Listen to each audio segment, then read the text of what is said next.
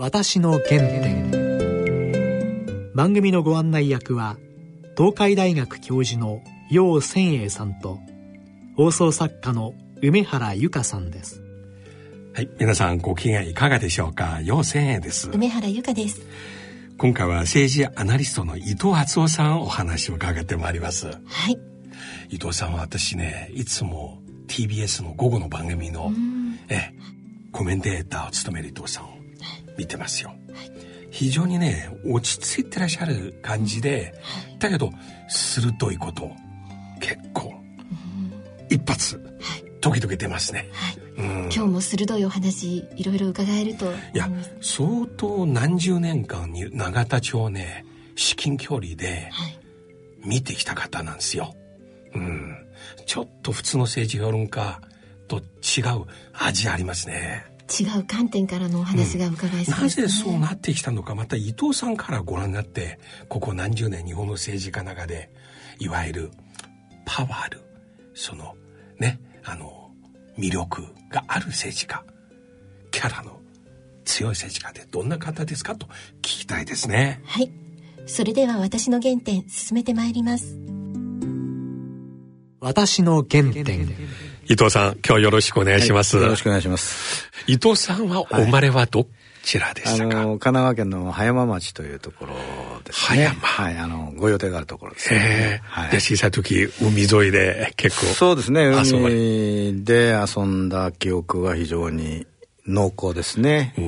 どんな子供でしたか？うんまああの同級生いまだに付き合ってる同級生がいるんですけれども彼らに言わせるとえー、逃げ足だけは早かったと。そうですか。悪さして、あの、大人に怒られると一番先に逃げてたという。え、そうすると結構悪いことをするのが好きでした悪いって。いたずら。まあ、いたずら程度ですね。ちょっと外へ出てきた柿をね、いじってみたりとか、まあ、そんなレベルですけど。結構読書好きでした、小学読書は、そうですね、小学生時代も好きでしたし、まあ、中学生ぐらいになってから、本格的に、あの、まあ、小説を読むようになったなという印象ですよね。いや、もう、最初から文系という感じですか。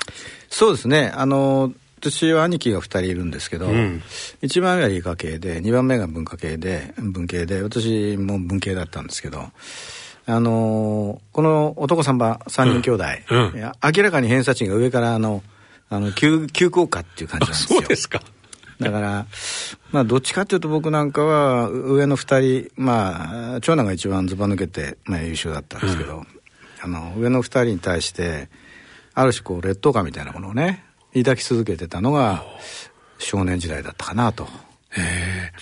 小学校は地元の公立小学校そうです。で、中学校は？中学は兄貴二人が行った私立に僕だけ落ちたんですよ。ね、それで、まあ、地元ではないんですが、鎌倉の公立の中学へ。ああ。それ結構ショックでした。そうですね。あの、やっぱり、うん、まあ自分の努力が足りなかったんでしょうけど、まあ勉強嫌いでね、遊ぶのが大好きでしたから、それはいまだに同じなんですけど、あの、仕方がない、自分の責任なんですけど、やっぱりショックではありましたよね。でも公立は公立の良さありますよね。そうですね。あの、後から振り返ると、うん、その公立って、まあ小学校、中学校、うん、まあ小学、特に小学校なんかは、いろんなあのまああのこう主従雑多な人間がこう集まってきてる、うん、えー、世の中にはいろんな人がいるんだな、うん、いろんな生い立ちがあるんだな。一方であのまあ、とんでもない大地主の息子もいれば、うん、あの一方でやっぱりお父さんのお手伝い子供の頃からしてるのもいるし、はあ、そういういろんなその種類のね人たちとこう接しられたっていうのは決してマイナスではなかったとは思いますけどね。うん、葉山というところはもうすごい大金持ち、もいらっしゃるし、ええ、また一般の方もそうですね。あの僕らはあの団塊の世代っていう世代なので、日本があの敗戦で、うん、まあそれこそボロボロになった尻尾ぐらいは知ってるわけですよね。うん、でその頃はやっぱり小学校なんかでいうとお父さんが朝ネクタイを締めて出てく家はいい家。でそうじゃなくて地元でなんかいろんな仕事をしてる家はちょっと違うみたいなね。そういうまあある種そういうなんか区分けみたいなものがあったような気がしますね。え伊藤さんのお父様はちなみに？うちはあの葉山で商売をやってました。いや、背広ではない。背広組じゃないんですね。どうでしょう背広組の子供たちの野球チームと、そうじゃない子供たちの野球チームで試合やったりなんかしたことあります。親の職業によってチーム分かれるんですか？大体分かれちゃうんですね。そうですか？えーええー、今じゃ考えられないですけどね。そうそう、まあ当時の話ですからね。その2グループの間に喧嘩とかしますか？いや、意外にそういうのはないんですね。で、振り返ってみるとたまたま僕は両方のグループを行ったり来て来たりしてたって感じですかね。お父様のお仕事は？あの乳製品の販売とか、えー、卸とかいうのを、まあ12店舗構えてやってましたね。まあ町の小さな商人ですよね。で中学校は地元の公立、はい、高校は？高校はあの県立の高校地元に戻って県立の高校行きましたけどね。私立に行かなかった。私立はええ行かなかったですね。あのその時滑り止めで受けた私立が今偏差値がすごく上がってるんで。あ当時まだどことは言いませんけどね、はい、で高校3年間は結構勉強3年間はねいや僕の中では高校3年間はそれこそ消したい歴史でしたねなぜ消したいんですか？何があのやっぱり一つは希望した高校には行けなかったっていうのがあってでまあその高校の雰囲気っていうのがどうも僕はあの肌に合わなくて。あの親しい友達もそれほどいなかったし、うん、だから大学受験にあたってはその高校からあのたくさん受験する大学はなんか意識的ではないにしても避けてましたね。ほう。じゃあ高校3年間ちょっと孤独な感じありました？まあ、あの、友人はいましたよ。親友は一人二人いましたけど、うんうん、それ以外はそれほどの付き合いはなかったですね。だから、小学校、中学校の友達の方が多いですよね。なるほど。いや、今、小学校、中学校の同窓会？いや、もう、その同窓会もね、だって小学校卒業して何年になるんですか？50半世紀以上になりますからね。1900えー、っと48年だから60年ぐらいに卒業してるのかな小学校は。ただしいまだにその地元にいる小学校の同級生とはまあ小規模な同窓会はなるほど。月に1回か2か月に1回やってますね。えそうすると中学校か高校の時結構日本のその激動の時代、うん、学生運動とかいろいろことを？はい。あのいやまあ僕らはあのある意味70年安保遅れてきた世代ですから、うんはい、あの中学高校はそういう意味で言うとそういう学生運動とかがあの、えー、学内で、えー、騒がれるような学校環境ではなかったですね。大学は専攻は文系の文系の法学部ですね。法律。はいえー大学では結構勉強されましたか？それとも遊びましたか？えー、ほとんど勉強した記憶がないですね。まあ大学はラグビーやろうと思って大学行ったんですよ。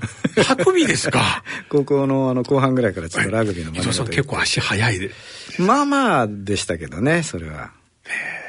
で、3年ぐらいまでラグビーやってて、で、体壊して、まあ3年の途中でやめたんですけどね。でだからややめた以降はあの大学へ行く目的がなんか失せてしまった消えてしまったような気がして。でも最後ちゃんと単位を全部取れてえー、でもそうですね。あのもう最近はないですけど10年ぐらい前までは夜あの大学卒業できない夢見てうなされてたことあります。本当に勉強嫌いでした、ね、卒論はどんなことを書きましたか？あの卒論書かなかったです。あ書かなくても卒業できる？えー、できる学部だったんですその時すでに学生運動は終わったあのいやあのまあ僕の大学なんかあのあまりそういう運動が激しい学校ではなかったんですけど当時はベヘーレンだとか、はい、それからごくごく少数の角丸がいましたね。その時伊藤さんは政治に対してあんまり興味なかった。っていうかあの非常にやっぱりシニカルな感じで見ていましたね。例えばその学生運動ベヘーレンなんかであのかなり活発にあの運動している連中に対してどうせ君らは卒業したらあのしれっと普通の会社行くんだろうみたいな感じでね。割とこう引いて見ていたところがあります、ね、それは1970年代。そうですね。の71年2年の頃、1年2年ぐらいね。そうそう田中内閣は1972年誕生、はいされましたね。そう7月。すで、に世の中、佐藤内閣から田中内閣に変わりました。はいはいあの僕はですからそのちょっと直前ぐらいに、えー、大学出て就職をしているんですね。私の原点。最初の就職先はどちらあの、まあ、ある大手の出版社に実は内定もらってたんですけれども、そこが、あの、倒産をしましてね。おええー、卒業する前の年の暮れに。で、行き場がなくなっちゃったもんですから、まあ、よく知ってるある大手の新聞社の、まあ、重役の方が心配してくれて、どうすんだと言うんで、いや、行き場なくなっちゃったから、早めに商売でもやりましょうかねとか言ったら、ちょっと待てと。自分の知り合いの、まあ、小さいけど出版社があるから、はい、そこ行ってみないかと言われて、うん、それで、まあ、銀座にあった小さな出版社に入ったんですね。はい、だから私はその、まあ、学生としては本当に勉強もしないでふらふらした人間なんですがただあのものを書きたいっていう思いは持ってたんですよ。はあ、その銀座の小さな出版社で主などんな本を、あの月刊誌ですね。あのまあ本当に薄っぺらい総合誌みたいな月刊誌の編集部に入っていて。その月刊誌はどのようなジャンルのもの？まあ時事問題？一応総合誌と言ってたんで、まあ、政治と経済中心の雑誌だったですねでいろいろ方取材そうですね取材もしたし、まあ、短い原稿なんかは書かせてもらってたし。何年ぐらいそちらそこはね、えー、ほぼ1年ですね。え？どうして辞めたんですか？あのたまたまあのー、これあのウィキペディアに実はあの僕の部分見ると田中角栄さんに誘われて書いてあるんですけどこれ、はい、誰か他人が勝手に書いたことで正確に言うとそうじゃないんですよ。あのまあぶっちゃけた話しますとね、うん、あの出版社で夜、銀座ですから、はい、銀座では飲めないので新橋で毎晩飲んでたんです若いですから、はい、でたまたましょっちゅう行っていた飲み屋さんで知り合った方が、えー、当時の田中政権下の、えー、幹事長をやってた橋本富三郎さんという人に誘われて、はい、あの橋本さんという方も結構大風呂敷広げる方でですね、はいあの自民党の機関紙も共産党並みに日韓化しようとか言い出してたんですよ。それで記者を集めよう。なるほど。というんで、その責任者に、私のその飲み屋仲間のおじさんが指名されまして、はい、その人に誘われて、えー、どう？と一緒に行かないって言われてですね。でたまたまそのその出版社で、まあいろいろと若いから、不平不満もあって、はい、えー、給料だけじゃなくてね、いろんな意味で。はいうん。もう一つはやっぱりそれまで政治の世界に私ほとんどノーダッチでしたから、うん、逆にあの世界あの地味猛量渦巻く世界ってどんな世界なんだろうと、えー、怖いもの見たさというかですね、うん、ちょっとだけ覗いてやろうかと56年でいいからっていう思いがあってせっかく誘ってくれたんだなということで自民党行ったんですね。そそうすると自民党のその日刊誌ですから最初から機関誌の記者として機関誌行きました、はい、それ1973年か4年ですね。3年、はい、あまだ田中内閣そうですね。の時ですね、えー、そうです、え。ー、うん、えそうすると自民党のその機関誌に入られまして、うん、かなり自民党の中枢あるいは上層部の方とお会いする機会が。うんまああの頃の政治家どんな感じでしたか？下っ端の記者でしたからねそれほど接したわけじゃないんですけれどもあのたまたま何年かして機関紙の左一面の左肩にインタビュー欄を僕持たせてもらって、はい、そこでいろんな政治家のインタビューをして歩いてた時期があるんですね。当時官房長官は二階堂さんですよね。そうでしたね。で大平さんは外相。です、えー、そうですね、はい、中曽根さんもすでに通産大臣通産大臣だったんですよね、えー、はい、インタビューした政治家の中で印象的なのは？あのー、一番僕が印象に残ってるのはやっぱり岸信介さんですね。あそうですか。その時すでにもう引退されました。ね。引退されてましたけども、あの、たまたま、あの、はい、岸さんのインタビューやってみたいとい。うんで、申し入れたら応じてくれまして、今あの日新橋の交差点のところに昔あった旧日赤本社ビルっていうところの中に事務所を構えておられて、はい、そこへお邪魔して30分ぐらいあのインタビューをしたことがあります。あの何とも言えないあの迫力というかな。そうですか、えー、感じましたね、え。ー、一見すごい落ち着いてらっしゃる感じですけど、ね、ものすごく優しい方でしたね、えーニコニコしてました。それにもかかわらずなんかこう風圧みたいなのを感じるんですね。話してること自体はこちらの質問に丁寧に答えてくれる優しく答えてくれるおじいちゃんですよ、うん、なんですがやっぱりなんかこう発してくるものがあるんですよね。で今でも覚えてますけどインタビュー終わって出ようと思ったらわざわざ出口まで送ってくれて、はい。えー、暇だったらまた遊びにおいでって一声かけてもらったことがあるんですけど、はい。まあ、二度と行くかと思いましたけどね、はい、で出てしばらくしたらこう左の手が硬直してるんですよ。いや僕が。あ。左の手が握ったまま硬直してるんですよ。ああ緊張で。ええ。ー、で無理やり開いたら汗びっしょりかいてるんですよ。なんかそれが非常に印象に残っていてですね。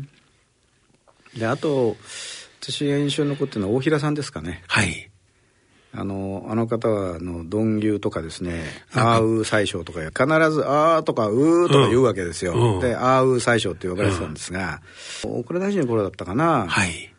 えー、外務大臣の頃だったか、ちょっとそれ、それ忘れたんですが、インタビューをしていって、やっぱり案の定、質問すると、あーとか、うーが必ずつくんですよ、はい、文章の頭にね。はい。で、帰ってそれをあのテープレコーダーに入れてましたから、はい、そのテープをもう文字に起こすわけですね。はい、で、文字を起こしたらびっくりしたのは「はい、あ」とか「う」を除くと綺麗な文章になってるんですよ。なるほど。ほとんど手入れる必要がない文章になってるんです。なるほど。あこの「あ」「う」で頭の中で言葉の選び方とか順番を全部整理してるんだなという印象を受けましたね。ちなみに言うとその全く真逆だったのが渡辺道夫さんですね。ああの方演説の名手。うん。で話聞いてるとすごく面白いしうんうんって納得してしまうようなところがあるんですが、はい、あの人の演説をテープに取って活字に戻すとまあめちゃくちゃです。文章にならない。文章にならない。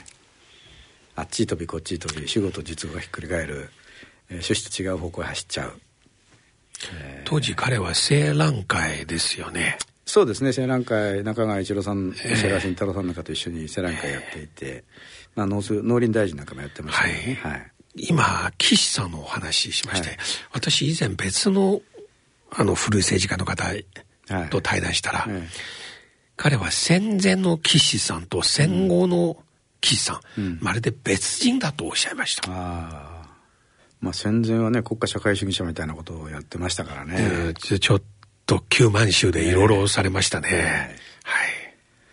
だから私もインタビューに行く前まではそういう知識しかなかったんで、まあ、要するに昭和の妖怪とかね、えー、あるいは戦前満州国でいろいろ悪さをした人だという話しか知らなかったんでどんな妖怪みたいなおじさんが出てくるんだろうと思ったら見た目は本当にソフトな優しい方なんですよ。でもやっぱり緊張しましたね。ものすごく。今あの安倍さんご覧になって、どうですか？岸さんの雰囲気ありますか、うん、まあ、はっきり申し上げてまあ私は安倍さんとはそんなに親しくしたことないんで、えー、変なこと言ったら怒られるかもしれませんけどそういう意味で言うといわゆる風圧的なものを感じる政治家ではないですね。いや今はそれをおしなべてあのかつては要するに風圧を感じるような政治家っていうのがいてよく風圧ってあのどういう意味ですかって聞かれるんですけどなかなかこれ説明しづらいんですけど、うん、一番かん、まあ、分かりやすく言うと私あの自民党に入ってしばらくした頃国会の廊下を歩いてたんですね。はい。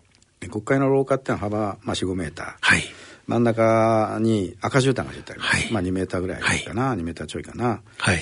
で普通にそのすれ違う分に赤絨毯から降りる人は全然ないんで、ね、はい、である日歩いてたら向こうからなんかガヤガヤ声がするんで、はい、ふっと見たら田中角栄さんと、はあ、それからまあ記者の人たちが、はい、あとまあ守衛さんもいたのかな、はい、向こうから歩いてきた、はい、でそれでも赤絨毯から別に降りなくてもまあ降りたとしてもちょっと避ければあの通りすれ違える、はい、幅があるんですよ、はい、ところがなんだか分かんないけど気が付いたら壁際に飛び降りて壁際に体へばりつけて格差が通り過ぎるのをこうじーっと待ってましたね。あそれ自然に体が動いたんですよ。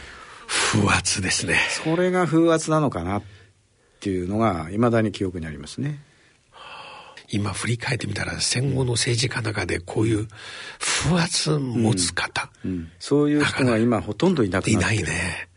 やっぱりね風圧を感じる政治家っていうのはやっぱり修羅場をくぐり抜けてるというか乗り越えてきてるような一種独特の雰囲気を持ってるんですね、はい、取って食うようなあの恐ろしい人だけが風圧を感じるんじゃなくて時々ものすごいギラッと感じる人もいるんですよ。はい。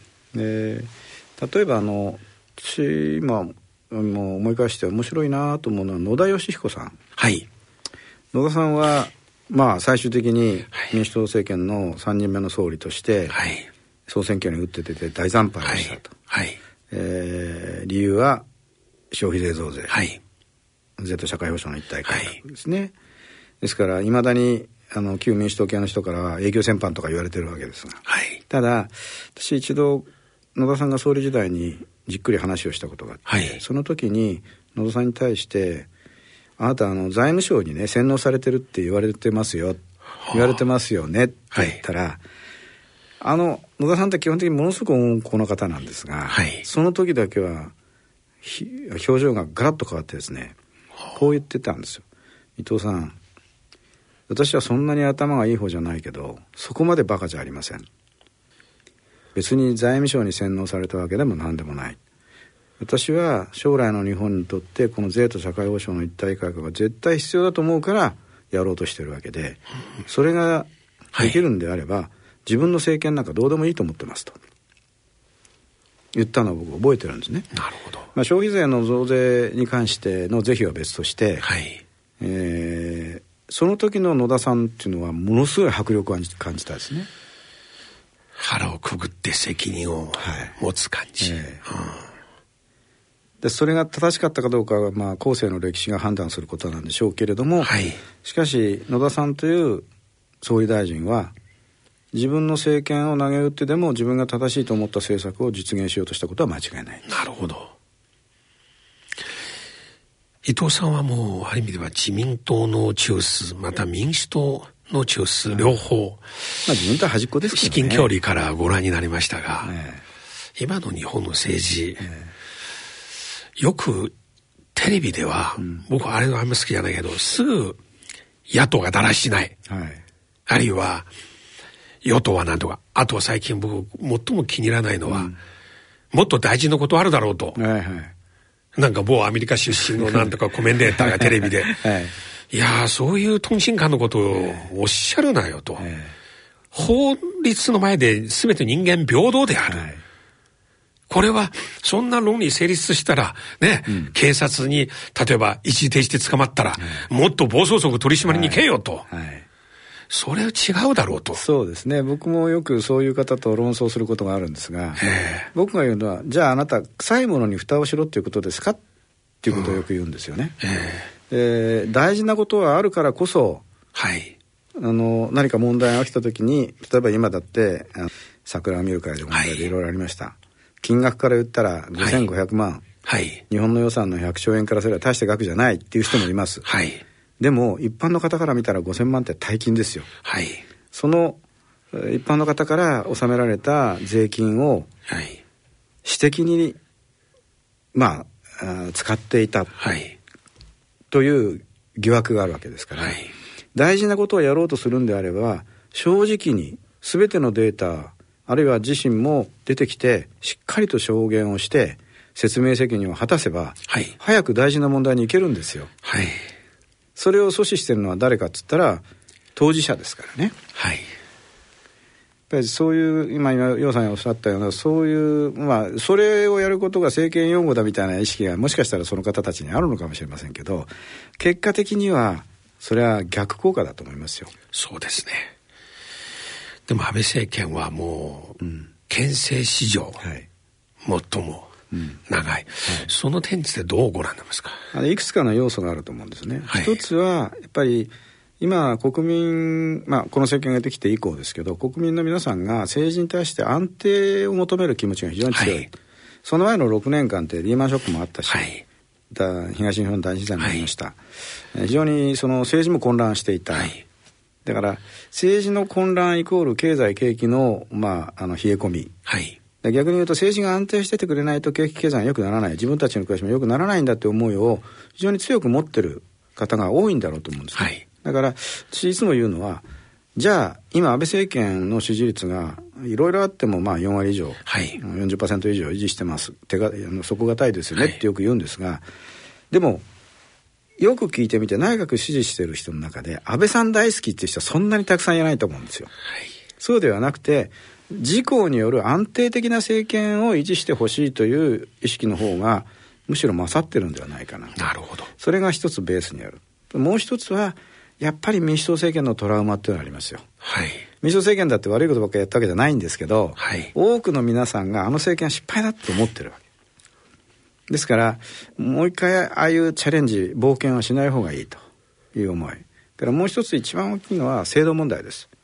選挙制度と政治資金問制度です。はい、はい、これ私なんかも最後の方自民党で政治改革というのを、はい、えー、やってまして、うんえー、今の制度改革のベースを作った人間の一人なんですが、はい、これがはっきり言いますけどあの政治改革私は失敗だったと思ってます。小選挙区のことその選挙区制もそうだし、まあ、政治資金制度のパーはまあどうってあのまあ主に選挙制度ですね、うん、あの私今でも覚えてるんですけど政治改革をスタートするにあたってその時の、まあ、トップだったのが後藤田正治さんです。はいで私は後藤田さんには個人的にも非常に親しくさせてもらって、はい、今でも数少ない尊敬できる政治家です、はい、ただしこの政治改革に関してはスタートの時のボタンの掛け違いがあると思ってます。あ。れはリクルート事件があって自民党に対して大逆風が吹いて、はいで何とかしなきゃいけないということで始まったんですね、でその時のベースになってたのは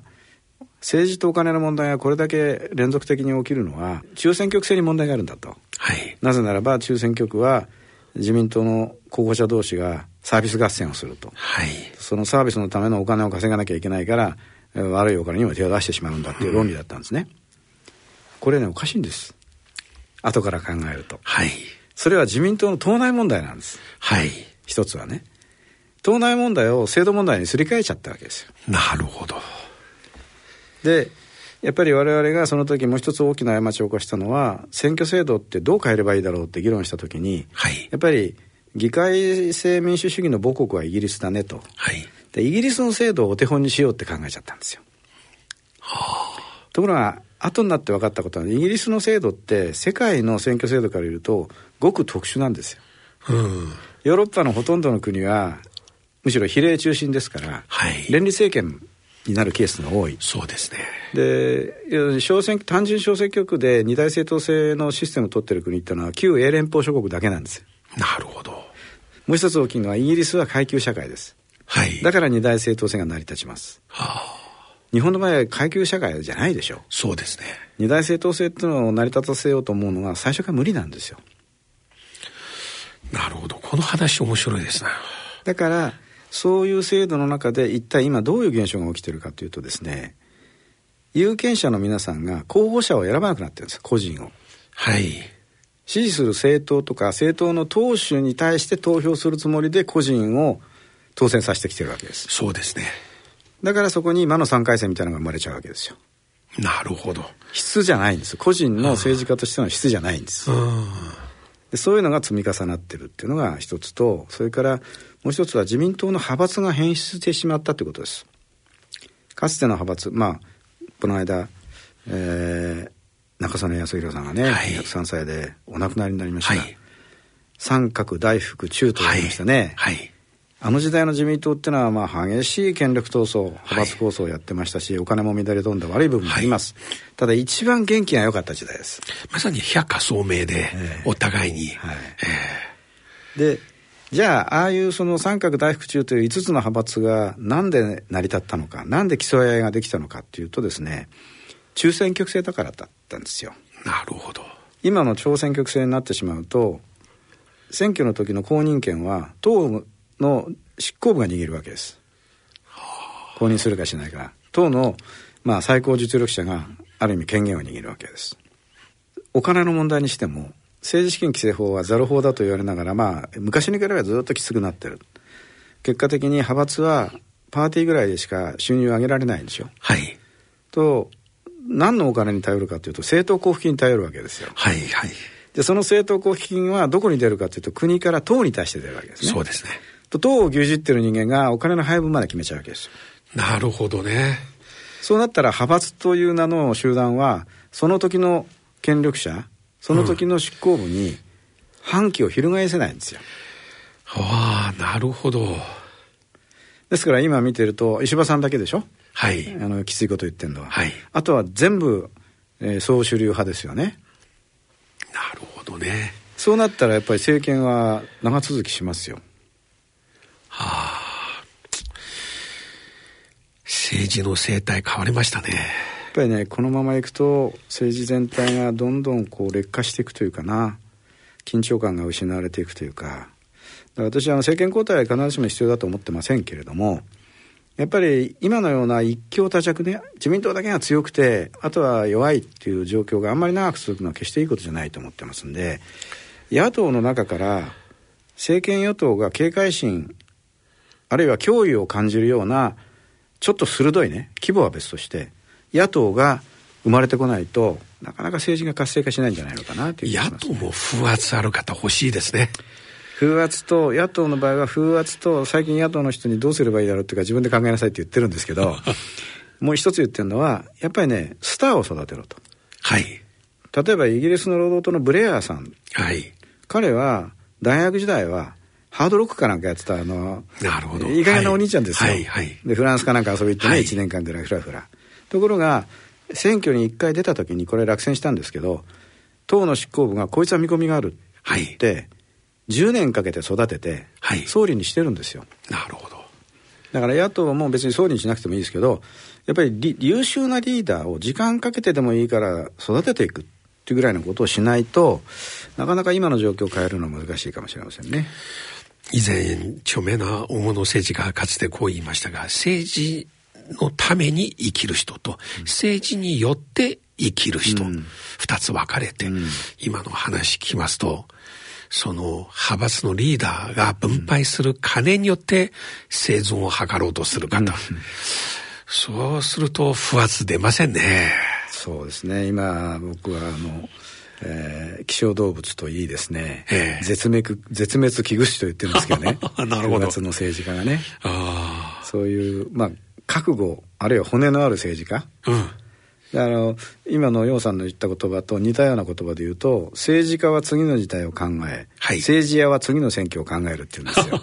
そうですね。ですから政治家が減ってきてるなっていう印象ですよね。今日のお話まとめて本にしていただきたいですね。まあ、あの最近また新しい本今ちょっと話この話の中に言われた風圧の政治家をですね自分なりに何人か取り上げてでなぜそういう風圧を感じる政治家がいなくなったかという分析も後でくっつけてちょっと久しぶりに一冊本書いてみたんですけどもね。タイトルは？タイトルは「消えた風圧」えー絶滅危惧政治家図鑑ということになりそうですね。図鑑ですね。いいですね。今日、本当にありがとうございました。とんでもないです。また時々ぜひこの番組に来ていただいてて、はい、政治のことを今日のように語っていただいたですね、はい、ありがとうございました。ありがとうございました。私の原点。いや伊藤さん今日話した政治家の風圧っていうキーワード。風圧。面白いですね。うん。風圧は威圧ではないよね。風圧ですよ。そこはやっぱりね。うん。別に上からこう高圧的なのではなく、そうです。醸し出す何とも言えない、こう威厳と。特に先ほど大平さんのところ、はい、あのいわゆるあうんの政治家ですね。言葉ではあうんとかいろいろ多いけど、しかしその後録音でね原稿を起こした時あうんを除いたらかなり文章になります、はあ、そこはすごいですね。うん。田中角栄さんを国会通る時思わず自分はぴったり壁に張り付いちゃったっていう。まさに風圧風圧ですね。あと最後に政治家の中で選挙のために生きる政治家と政治のために頑張る政治家の違いね非常に味ありますね。でこの政治家の不圧に関して新作楽しみですね。はい、ぜひチェックしていただきたいと思います。番組では皆様からのご意見ご感想をお待ちしています。ご意見ご感想は番組ホームページのメール送信欄からご投稿ください。またこの番組はポッドキャスト Spotify で音声配信を行っています。ラジオ番組ではお聞きいただけなかったお話をお聞きいただくことができます。詳しくは番組のホームページにアクセスしてください。それではそろそろ時間です。お相手は陽千恵と。梅原由香でした